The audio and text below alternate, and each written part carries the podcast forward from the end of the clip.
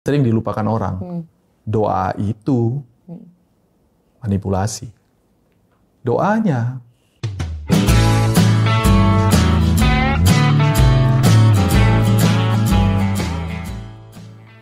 Ada satu, ini ya akhirnya kita bahasnya tentang pelayanan sih, Dad ya. Hmm. Uh, balik lagi ke aku, waktu kita persiapannya hanya sedikit.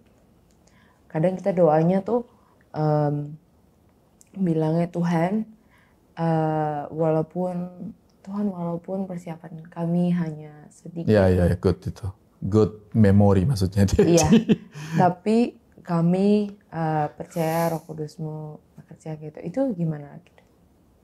Kembali kamu pertanyaan kan, kamu tahu. Ini ini judulnya apa? Ketemu mentor. Mentor. Mentornya selalu kalau ditanyakan gitu akan bertanya, menurut kamu?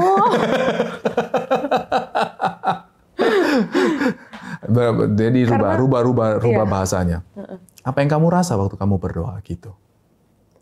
Pakai rasa. Apa yang kamu rasa waktu kamu berdoa gitu? Kind of feeling guilty. Kenapa? Kind of feeling guilty. Memang rasa feeling guilty. Iya. Oke. Okay. Karena harusnya buat orang lain kok saya kelihatannya well prepare banget gitu, Dad. Tapi pas pelayanan kayaknya saya nggak apa-apa kalau ya dadakan hari H latihan atau um, dua jam sebelum pelayanan latihan gitu. Oke, berarti masalahnya bukan di situ kan? Hmm. Masalahnya saya bilang ya, yang hmm. sering dilupakan orang, hmm. doa itu manipulasi. Doanya. Saya nggak bicara mengenai kamu punya prosesnya di sana. Iya. Dari doa aja sudah manipulasi. Kamu tahu kok. Manipulasi apa? Manipulasi apa, Dad? Manipulasi hati. Manipulasi hati aku. Iya. Kamu lagi menenteramkan hati kamu. Dengan minta maaf. Harusnya? Menurut kamu? Enggak, enggak, enggak, kali ini enggak. Kali ini enggak. Manipulasi loh. Kamu lagi mema- me- bahasanya, bahasanya Alkitab itu selalu gini. Oh, itu menarik itu kalimat itu. Hmm. Coba Dede cari sebentar ya. Iya, enggak apa-apa deh. Dede tahu di satu Yohanes, uh, di Yohanes cuman di mana? Yohanes itu satu Yohanes satu itu berbicara yang seringkali dilupakan orang. Kalimat ayat lima itu bicara gini, satu Yohanes satu ya. Yeah. Dan inilah berita yang telah kami dengar dari Dia, dan yang kami sampaikan kepada kamu, Allah adalah terang. Dan di dalam Dia sama sekali tidak ada kegelapan. Kalau kamu ingat tadi, Allah berbicara, jadilah terang. Yeah. Jadi terang. Oke. Okay? Tapi yang dikatakan di sini adalah ayat enam itu, jika kita katakan bahwa kita beroleh persekutuan dengan Dia, dengan Allah ya, mm-mm. namun kita hidup dalam kegelapan, mm-mm. kita berdusta, dan kita tidak melakukan kebenaran. Yeah. Tetapi jika kita hidup dalam terang, sama seperti Dia ada dalam terang, maka kita beroleh persekutuan seorang dengan yang lain, dan darah Yesus anaknya itu menyucikan kita daripada segala dosa. Nah, perhatikan yang ini. Jika kita berkata bahwa kita tidak berdosa, maka kita menipu diri kita sendiri, dan kebenaran tidak ada dalam kita. Saya mau pakai kata menipu diri sendiri. Menipu diri sendiri itu sering dipakai tanpa sadar oleh um, bukan, sorry, saya rubah kalimatnya. Menipu diri sendiri orang tahu kok, tapi seringkali tanpa sadar, tanpa sadar ya, itu dilakukan. Tidak merasa bahwa sedang menipu diri sendiri. Atau kalau saya jadi pakai bahasa yang lihat ya, menipu diri sendiri itu membujuk diri mm-mm. supaya seolah-olah diri itu dielus itu, enggak lah, kamu nggak berdosa, kamu kan capek, kamu kan kamu kan begini dan seterusnya. Nah itu yang maksudnya maksudnya jadi yang tadi dengan ayat itu, seringkali kita masuk di dalam diri kita, kita katakan bahwa um, Ini ini kita tidak apa-apa dengan kondisi seperti kayak gini yang kamu bilang tadi didoakan itu. Apa? Tuhan, Engkau tahu. Hmm. Kami melakukan yang terbaik, Engkau kami terbatas lah dan seterusnya. Ya, ya. Ya Kalau itu dilakukan dengan copy paste, hmm. karena mengcopy perkataan hamba-hamba Tuhan lain, hmm. menurut kamu gimana? Bukan yang dialami sama. Hmm. Pada waktu sendiri. Itu kamu hatinya gimana? Haruskah menggunakan kata-kata seperti kayak menurut Dedi, kalimat-kalimat kayak gitu menjadi klise hmm. dan tanpa sadar itu sebenarnya menipu diri sendiri. Manipulasi, benar ya? Iya. Tapi sekarang yang lebih lebih kuat menurut menurut Dedi lagi ya, kalau hmm. kamu sebagai worship leader, tanggung jawab kamu apa? Itu jauh lebih penting.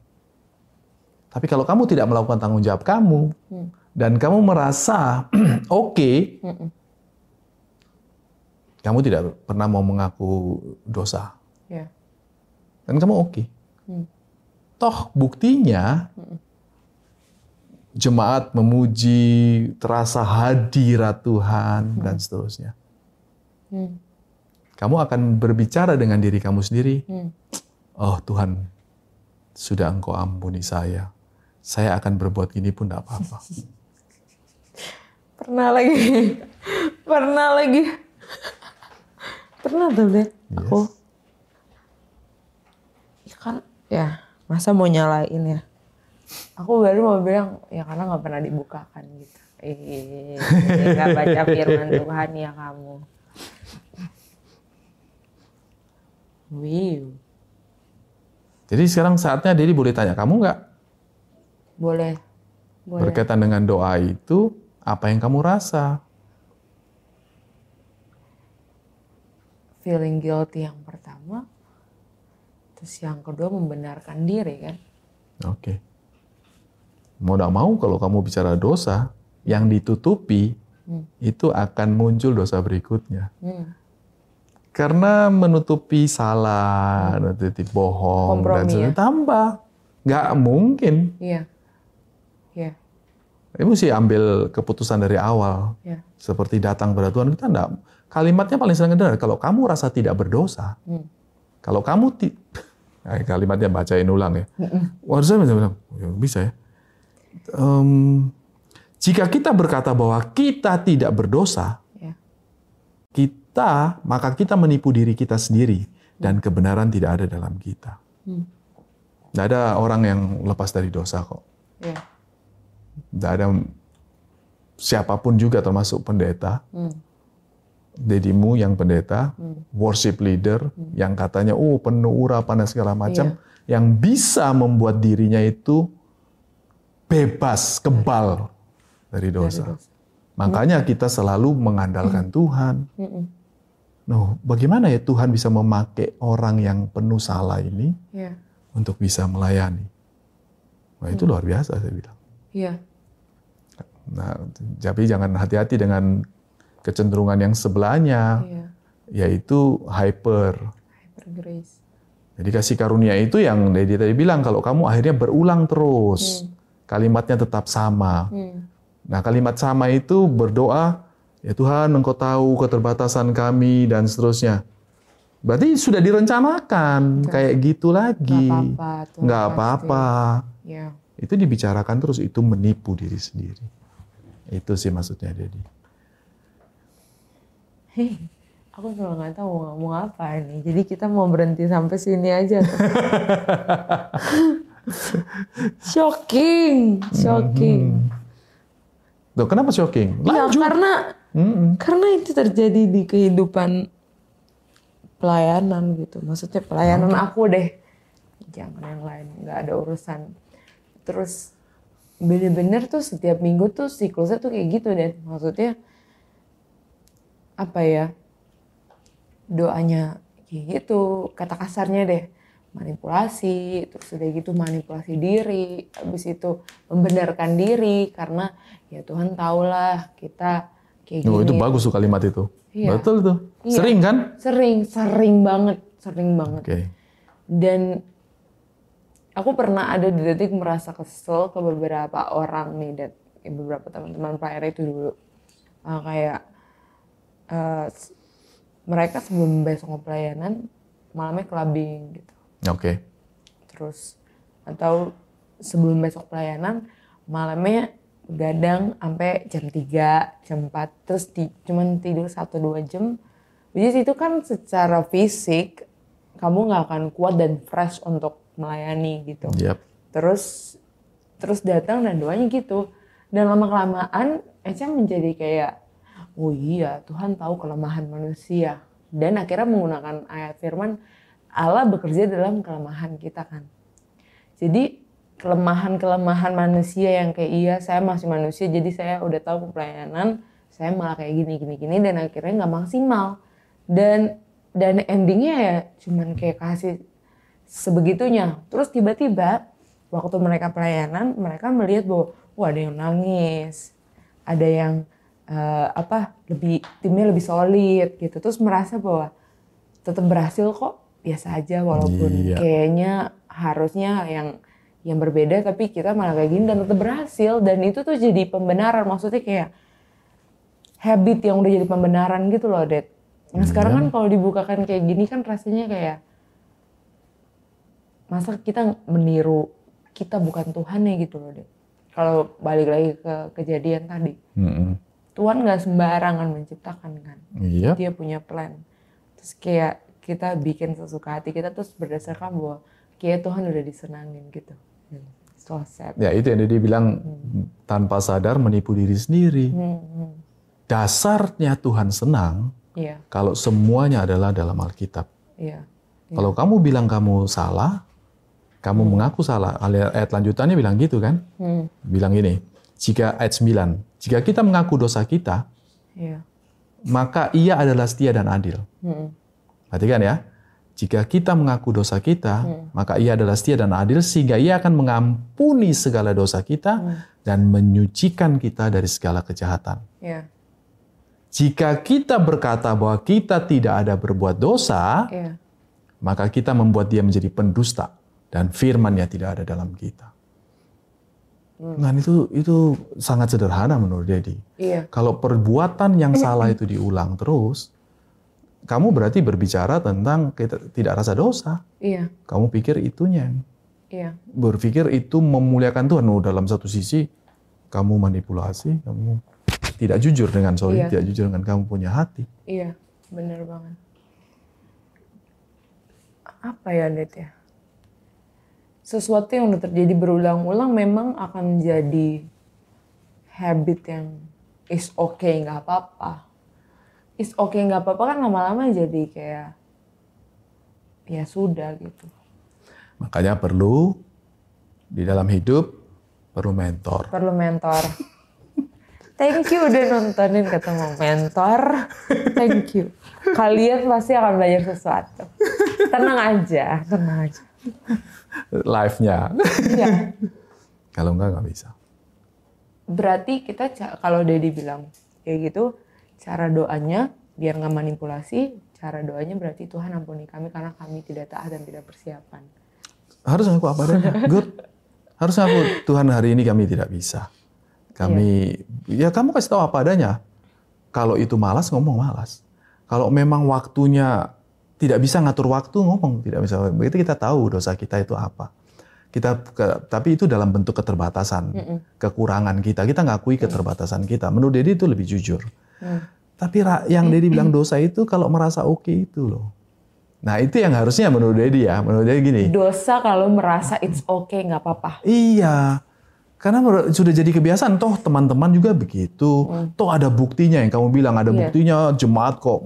Semangat. Semangat. Oh ini ini harus lakukan ini yeah. berarti. Hmm. Loh dasar firman Tuhannya apa? Itu yang maksudnya Dedi. Yang yeah. diakui pertama kali, Tuhan ampuni kalau kami itu masih punya pikiran-pikiran hmm. bahwa dosa itu oke. Okay. Hmm. Kalau kami tidak persiapan, hmm. santai aja. Yeah. Dan kami mengatakan bahwa kami bergantung sama Roh Kudus. Saya bilang hati-hati. Yeah.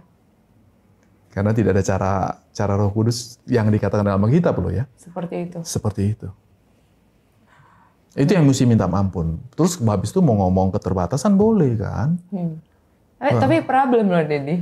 Problemnya adalah nggak semua orang menerima bahwa uh, waktu misalkan nih doa, Tuhan ampuni kami. Seandainya katanya Echa mulai berubah dan akhirnya Echa coba pakai cara yang benar. Terus Echa, Tuhan ampuni kami karena kami malas dan tidak mau persiapan sehingga hingga Kami hanya persiapan dua jam sebelum pelayanan. Biarlah engkau berkarya dalam nama Yesus. Amin. Gitu. Berantem dong dan siapa yang ya, bicara untuk kamu sendiri. Gak usah bicara atas nama orang. Kenapa mm. mesti bicara doa atas nama banyak Nggak, orang? I mean, I mean doa, doa, doa tim. Iya tahu, tapi boleh kan kamu bicara dengan diri. Saya merasa saya tidak mampu. Saya okay. tahu saya ini ada feeling perasaan salah Tuhan, mm. karena begini-begini. Nggak usah bicara orang kan, bicara kamu. Iya. Kamu datang kepada Tuhan karena ini bicara pribadi. Siapa? Betul. Ya, betul. Tapi hari ini Cak benar-benar. Finally gitu loh deh, finally hmm. menemukan setelah sekian lama dua ribu dua belas sampai dua ribu dua puluh. Ini dua ribu dua puluh satu apa dua ribu dua puluh ya? dua ribu satu.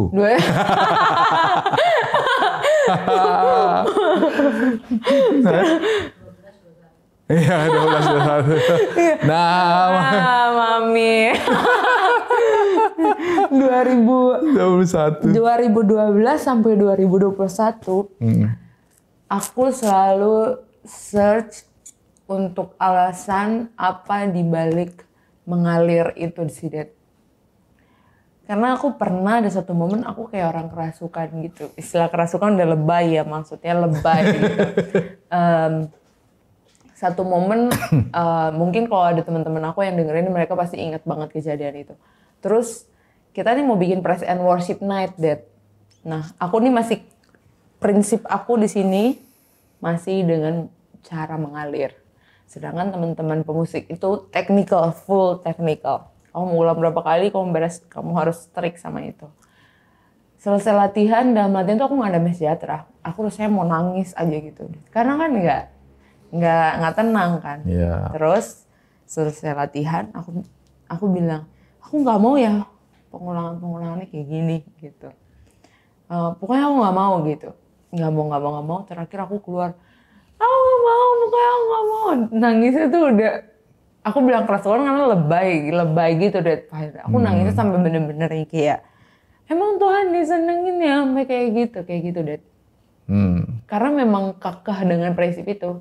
Tapi aku hanya merasakan di hati aku bahwa harusnya technical itu satu hal. Dan Roh Kudus itu hal yang lain gitu. Maksudnya jangan sampai kita kayak seratus persen technical dan Roh Kudus tuh kayak biasa aja gitu. Kamu lagi membandingkan yang seperti ahli-ahli Taurat dan yang hyper grace ya. Gak tahu juga. Technical kan, technical lu. Technical waduh, banget. Iya, iya. Kalau technical banget semuanya berarti manusiawi. Kamu khawatir di situ kan? Iya. Tapi kamu sekarang sudah mengerti kan kalau bilang mengandalkan Tuhan. Iya. Tapi sebenarnya mengandalkan diri sendiri juga kan? Iya, iya. Atau saya nggak tahu, bisa saja ada unsur malas, tidak mau mengakui, atau unsur capek dan tidak mau mengakui. Uh, lebih tepatnya di hati aku, karena pada momen itu kayak kita hanya latihan-latihan-latihan tanpa berdoa gitu maksudnya. Oh. Gitu. Jadi kayak terus endingnya aku mengambil kesimpulan dengan cepat dalam hati aku dan membuat aku sedih banget gitu Rodet. Okay. Jadi kayak aku langsung dengan kamu merasakan bahwa itu manusiawi banget. Manusiawi. Semuanya manusia ini semua nih urusan manusia jadi. Iya. Iya. Okay. Pada kesempatan itu. Tapi aku masih yang kayak aku tahu di hati aku gitu. Tapi untuk punya pengetahuan dan pengertian yang kayak ada di barusan jelasin tuh enggak gitu. So aku bilang hari ini tuh aku bener-bener kayak dibukakan gitu antara mengalir aja sama persiapan gitu. Mana yang Tuhan mau gitu. Jadi yang Tuhan mau yang mana? Kesimpulannya. Ini lives, kehidupan. Iya. Kesimpulannya apa? Siap-siap dulu deh. Mengalir atau persiapan. persiapan. Harus memilih atau harus dimix? Terserah. Tuhan nggak mengalir sih tadi di kejadian. Oke. Okay. So kita harus persiapan. Tidak mengalir menurut manusia, tidak punya pemikiran. Manusia, ya. Karena definisi mengalir hmm. menurut manusia kan, ya sudahlah, hmm. bukan yang lakukan yang terbaik. Iya. Jadi sudah stop di, sudah sudah stop sebelum melakukan yang terbaik. Betul. Sudah merasa cukup. Hmm. Karena yang tadi kamu bilang kan faktanya mengulang, mengulang, mengulang yang sama. Betul, iya. Berarti nggak ada yang terbaik kan? Nggak ada kan, yang terbaiknya nanti pada hari H kan. Iya. Iya. Kenapa nggak lakukan waktu latihan yang terbaik gitu? Karena ada Roh Kudus di situ. Iya. Itu maksudnya jadi. Iya. Good. Jadi itu, jangan sampai membedakan Roh Kudus di nanti hari pas hari H gitu. Jadi seakan-akan kita mempersiapkan untuk Roh Kudusnya di hari H gitu ya. Nah, kayak itu yang benar. Jadi setuju bahwa itu mengalir. Hmm. Terus kalau persiapan, kan kamu bilang nggak boleh left ekstrim kanan, nggak iya. boleh ekstrim kiri juga iya. kan. Kamu hmm. kepingin istilahnya kamu mix, tapi mungkin iya. maksudnya kamu kamu kepingin bahwa ada di balance di tengah itu gimana sih? Supaya tetap mengandalkan Roh Kudus tapi hmm. juga tetap latihan. Eh aku setuju sama yang Didi bilang tadi sih. Hmm. Dari benar-benar persiapan itu kita tahu bahwa memang ini pekerjaan Roh Kudus gitu. Bukan tunggu nanti. Bukan tunggu setuju. nanti. Kalau aku setuju dengan situ. Okay. Balance-nya menurut aku di situ. Jadi betul-betul lakukan yang terbaik pun pada hari H juga lakukan yang terbaik seolah-olah iya. seperti iya. di hari H. Iya. Jadi ada yang nonton, tidak ada yang nonton, tetap ini yang terbaik kan tetap karena ya. Roh Kudus yang ada. Iya. Good. Oke. Okay. Hari ini aku ditegur banget. Oke, okay, baiklah. Thank you, Dev. Welcome. It's my pleasure. Hehe, ketemu mentor hari ini seru banget karena kita bahas soal mengalir. Kemarin kita bahas soal takut gagal, tapi takut gagal bukan berarti nggak ada planning ya. Mengalir yeah. juga bukan berarti nggak ada planning karena Tuhan nggak mau kita nggak punya perencanaan. Wow, berarti bukan bukan mengalir menurut manusia. Iya. Yeah. Tetap merencanakan. Dan setiap hari karena tahu ada Tuhan, ya sudah rencanakan aja. Iya. Thank you semuanya udah menyaksikan Ketemu Mentor. Sampai ketemu di next Ketemu Mentor dengan topik yang lebih menarik lagi. Planningnya sih kita akan bahas soal perencanaan. Menindaklanjutin pembahasan mengalir di hari ini. Tapi juga jangan lupa nontonin video-video yang udah tayang kemarin. Thank you. Bye-bye.